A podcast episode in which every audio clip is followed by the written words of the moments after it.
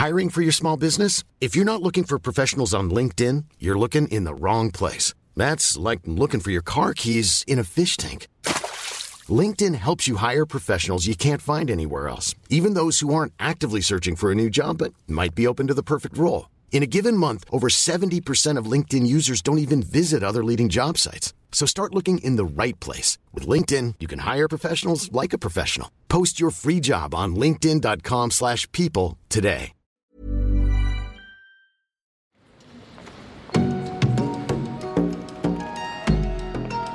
Fontaine, de Marcel Duchamp, fils d'un notaire normand impressionné par les grands maîtres comme Lucas Cranach ou Jérôme Bosch, ne jurant tout jeune que par Claude Monet, Marcel Duchamp n'était pas vraiment prédisposé à devenir l'un des artistes les plus irrévérencieux et les plus révolutionnaires du XXe siècle. Il excellait en mathématiques, il passe son bac à 15 ans, il était très doué en dessin et c'est avec l'assentiment de son père qu'il rejoint en 1904 ses deux frères déjà installés à Montmartre. Marcel a 17 ans et il est fasciné par les amis artistes qui gravitent autour de ses aînés, Jacques le peintre et Raymond le sculpteur. Eux connaissent déjà un certain succès, lui va échouer aux beaux-arts, mais il se fait remarquer euh, pour ses dessins humoristiques et ses caricatures. L'année suivante, voulant échapper au service militaire, il se forme à l'imprimerie et à la gravure, un art auquel son grand-père l'avait déjà initié. Il découvre aussi le fauvisme, le symbolisme, le cubisme. Il patauge un peu entre ces différents courants. Il appellera d'ailleurs cette première période ses huit années de leçons de natation. En 1912, il présente au Salon des Indépendants l'un de ses tableaux les plus aboutis, le nu descendant l'escalier numéro 2 tableau qui sera refusé alors que son propre frère fait partie du jury. Marcel Duchamp en est profondément meurtri, il décide d'arrêter la peinture et s'embarque pour New York qui deviendra sa terre d'adoption. C'est là qu'il va créer ses premiers ready-made en choisissant des objets du quotidien, souvent industriels, qu'il dote d'un nouveau point de vue comme il le dit, il crée une nouvelle pensée pour cet objet. Et cette pensée devient alors un geste esthétique qui suffit à muer l'objet en œuvre digne d'être comme nous le raconte à présent Isabelle Bonzon, conférencière au Centre Pompidou. C'est un, donc un urinoir, mais complètement détaché de son contexte, notamment parce qu'il n'y a plus les tuyaux, il n'est plus présenté dans les toilettes, dans les latrines pour hommes. Il a d'abord été présenté dans l'atelier de Marcel Duchamp, suspendu en l'air, comme d'autres objets. Euh, surtout, il le met dans un autre sens, que ce soit en l'air et là actuellement, et dans tous les endroits où il est présenté, puisqu'il y a plusieurs versions de cet urinoir, c'est sur un socle et posé à l'horizontale. Ce qui doit être à la verticale est à l'horizontale. Donc il y a un bouleversement, un renversement qui fait qu'il y a un changement de sens dans tous les sens du terme et sens physique du terme. Et donc en détachant euh, concrètement des tuyaux et aussi de son contexte l'urinoir, ça devient autre chose et ça devient une œuvre d'art. C'est la décision de Marcel Duchamp. Et ce sont ces œuvres-là qu'il baptise ready-made. Tout à ce fait. Qui veut dire quoi? Déjà, déjà fabriqué. Tout frais. tout déjà préparé. fait, comme made in France ou made in US ou made in China. Donc fait ou fabriqué. Déjà fabriqué. Voilà. Hmm. Déjà fait. Donc pour lui, c'est vraiment une- quand même une œuvre. Enfin, c'est son œuvre ou c'est quoi? C'est la modernité qui en soi est une œuvre ou c'est la production industrielle qui est une œuvre ou bien c'est ça Ah, il y a, y tous ces aspects-là. hein. Euh, par ailleurs, euh, à l'origine, cet objet, donc l'urinoir, est envoyé pour une exposition euh, au Salon des indépendants new-yorkais. Et Marcel Duchamp fait partie du, du- du membre du jury. Le jury n'est pas censé donner une appréciation sur la qualité de l'œuvre. Et l'objet est envoyé, soi-disant de Philadelphie, avec le nom de Richard Mutt, Richard Mutt, et surtout euh, venant notamment d'une euh, d'une femme qui aurait pris un pseudo. Donc un double pseudonyme. Ah, voilà, tout à fait. D'ailleurs, lui-même, Marcel Duchamp, s'est créé rapidement un double féminin qui s'appelle Rose avec deux R. Donc c'est pour ça qu'on peut prononcer soit Erose, Rose ou Arrose, enfin tout ce que vous voulez, puisqu'il n'arrête pas de jouer. Arrose, c'est la vie, S-E-L-A-V-Y. Donc that's life ou c'est la vie. hein, voilà. Donc euh, ça, ça l'amuse de jouer avec ça. Alors à propos de la forme de cet objet, dans ce sens-là, Quand Ah, on le regarde de face, donc. hein. Alors souvent quand on le regarde de face, effectivement, a une silhouette assez amusante et qui peut faire penser justement à une fontaine de l'époque. C'est-à-dire que euh, au début du XXe siècle, euh, moi par exemple, je pense à ma grand-mère hein, qui me disait va chercher à la fontaine de l'eau. C'était le, robinet et l'évier éventuellement.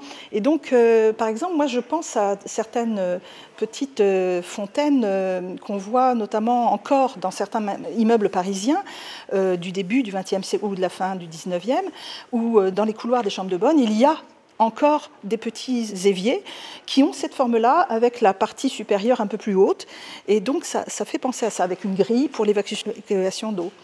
Mais c'est surtout que Fontaine, ça a pu plaire à Marcel Duchamp parce que lui, il voit masculin et féminin mêlés en deux. C'est-à-dire que cet objet, bien sûr, est fait pour recevoir l'urine des hommes, mais dans ce sens-là, il évoquerait dans l'esprit de Marcel Duchamp, qui a l'esprit très mal placé, si on peut dire, mais surtout euh, qui voit le corps masculin et féminin à travers des planches anatomiques, hein, parce qu'il a étudié essentiellement le corps et la sexualité à travers, comment dirais-je, des planches anatomiques et médicales. Euh, il voit le vagin, voit l'utérus, il voit la cavité du corps féminin, vraiment le- l'endroit de gestation en fait. Alors bien sûr, ça peut être une provocation, ça peut être considéré comme une provocation, le fait que cet objet ou, qui reçoit d'habitude les urines des hommes soit aussi un réceptacle qui donne naissance notamment. Et euh, là, il y a un côté très érotique, très sexuel, puisque nous avons les trous pour les tuyaux qui font penser à des orifices, même les trous pour l'évacuation de l'eau est en forme de triangle et peuvent évoquer le, le pubis, par exemple, hein, et ainsi de suite. Donc, euh, on a vraiment l'un dans l'autre, et je pense que ça aurait plu bien sûr à, Marcel Duchamp tout ça. Cette lecture-là, quoi. Oui, tout à fait. Alors justement, il laisse la possibilité à, à beaucoup de personnes, et c'est pour ça que ça fait couler autant d'encre, il laisse la possibilité aux gens de, de spéculer en fait, d'imaginer Sur ses intentions. Sur ses intentions. Alors, par exemple, pour revenir à la signature, d'une manière générale, Marcel Duchamp, à travers sa Ultimate particulièrement, euh, invente des histoires. C'est aussi une des raisons pour lesquelles il est considéré comme un père spirituel des contemporains, parce que c'est un des premiers à inventer des histoires autour de son œuvre et à laisser inventer des histoires autour de son œuvre. Par exemple, pour l'urinoir, ou en tout cas pour Fontaine, nous avons une signature qui est très importante. La signature en question, c'est un R.MU2T. 1917. Il dira, Marcel Duchamp dira, justement, c'est à propos de cette histoire, que R, c'est comme Richard, c'est pour Richard, le prénom, Richard. Mais comme il joue euh, aussi avec le français, Richard, avec l'accent parigot, euh, c'est un, quelqu'un qui est riche. Or, nous avons un vulgaire et pauvre urinoir. Donc, il joue aussi sur les contrastes entre le fait que ça soit pauvre et que ça soit riche. Alors justement aussi, il y a beaucoup, beaucoup de significations, beaucoup de, jeux de mots qu'on peut faire, notamment avec l'anglais, mais aussi avec l'allemand. Et ne serait-ce qu'en anglais, mutt, c'est un, un terme d'argot. Mutt dog en anglais, surtout euh, aux États-Unis, à New York, dans, les bas-fonds de New York, c'était une insulte, c'était genre bâtard. hein. Par ailleurs, euh, il y a la référence aussi à, la langue allemande, mut-mutter, qui serait lié à la matrice, à la mère, bon, par exemple, euh, mais aussi en verlan, puisque le verlan existait et que Marcel Duchamp jouait beaucoup sur les mots, ça pourrait être tumeur, carrément. Finalement, c'était un grand joueur, non Ah, n'est-ce pas? Oui, bien sûr. Euh, et je me délecte avec lui parce que c'est quelqu'un qui n'arrête pas de ne rien prendre au sérieux, déjà. Et ensuite, bon, il faut savoir aussi que c'était un très grand joueur d'échecs. Il a vécu d'ailleurs, pas forcément de son art, hein, il a vécu de cours de français pour des Américains et aussi des, de jeux d'échecs et, et de, et de tournois d'échecs. Euh, et Marcel Duchamp, qui fait partie à cette époque, en 1917, du mouvement Dada, il a créé, euh, il a été un des cofondateurs du mouvement Dada à New York, puisqu'il y a eu plusieurs cellules. Euh, C'est un mouvement international, interdisciplinaire, et surtout qui a émergé en pleine Première Guerre mondiale. Donc Dada ne signifie rien, comme disait euh, d'ailleurs Tristan Tzara, un de ses théoriciens, et ne signifie rien, c'est un mot de la bouche. Là encore, ce sont des mots, des jeux de mots, des... en pleine guerre. Et donc, euh, rapidement, les intellectuels de l'époque, et notamment les artistes, vont réagir face à cette absurdité de la guerre par l'absurde, et notamment en créant le mouvement Dada, et en jouant beaucoup sur le non-sens ou le nonsense anglo-saxon. Donc, euh, parmi les, idées des, dadaïstes, il fallait lutter contre l'esprit bourgeois, grand bourgeois ou petit bourgeois, alors que la plupart des artistes venaient de familles bourgeoises. Euh, en tout cas, lutter contre l'esprit bourgeois. Or, pour beaucoup de personnes à l'époque, un tableau, une œuvre d'art doit être d'abord encadré et signé, daté. Et donc, euh, par exemple, son ami Picabia, dont on a des œuvres dans cette salle aussi, va aussi jouer sur l'histoire du cadre, la signature, qui est encore plus visible que tout le reste, et ainsi de suite. Et lui, Marcel Duchamp, notamment avec ce Armut, ou Hermut, ou Richard Mutt, va euh, bah, jouer sur cette notion d'appropriation. Qu'est-ce que l'attitude d'un artiste?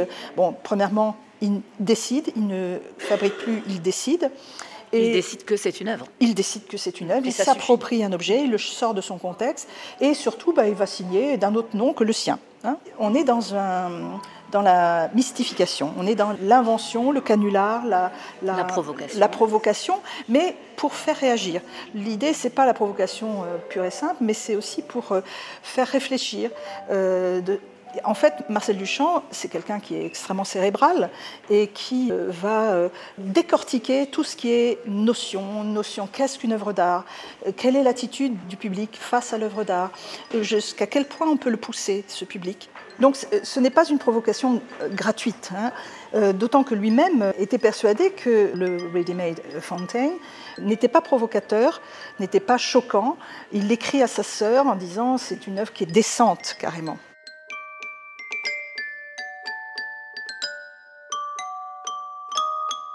En grand joueur d'échecs, Marcel Duchamp se sera toujours beaucoup amusé à décontenancer, scandaliser ou enthousiasmer ses critiques comme ses admirateurs. Et c'est d'ailleurs sa passion du jeu qui va financer sa vie bien plus que ses œuvres. Et pourtant, ses œuvres resteront comme des pierres angulaires, autant de jalons facétieux plantés dans l'histoire de l'art moderne. Ainsi, Marcel Duchamp, après ses ready-made, sera l'un des premiers à créer des happenings dès les années 40 en exposant, par exemple, à New York, 1200 sacs de charbon qui était suspendu au plafond et que le visiteur devait explorer muni d'une lampe de poche. Et ici, tout autour de nous, la pièce regorge de jeux de mots et de trouvailles de l'artiste qui ne demandent plus qu'à être explorés à leur tour.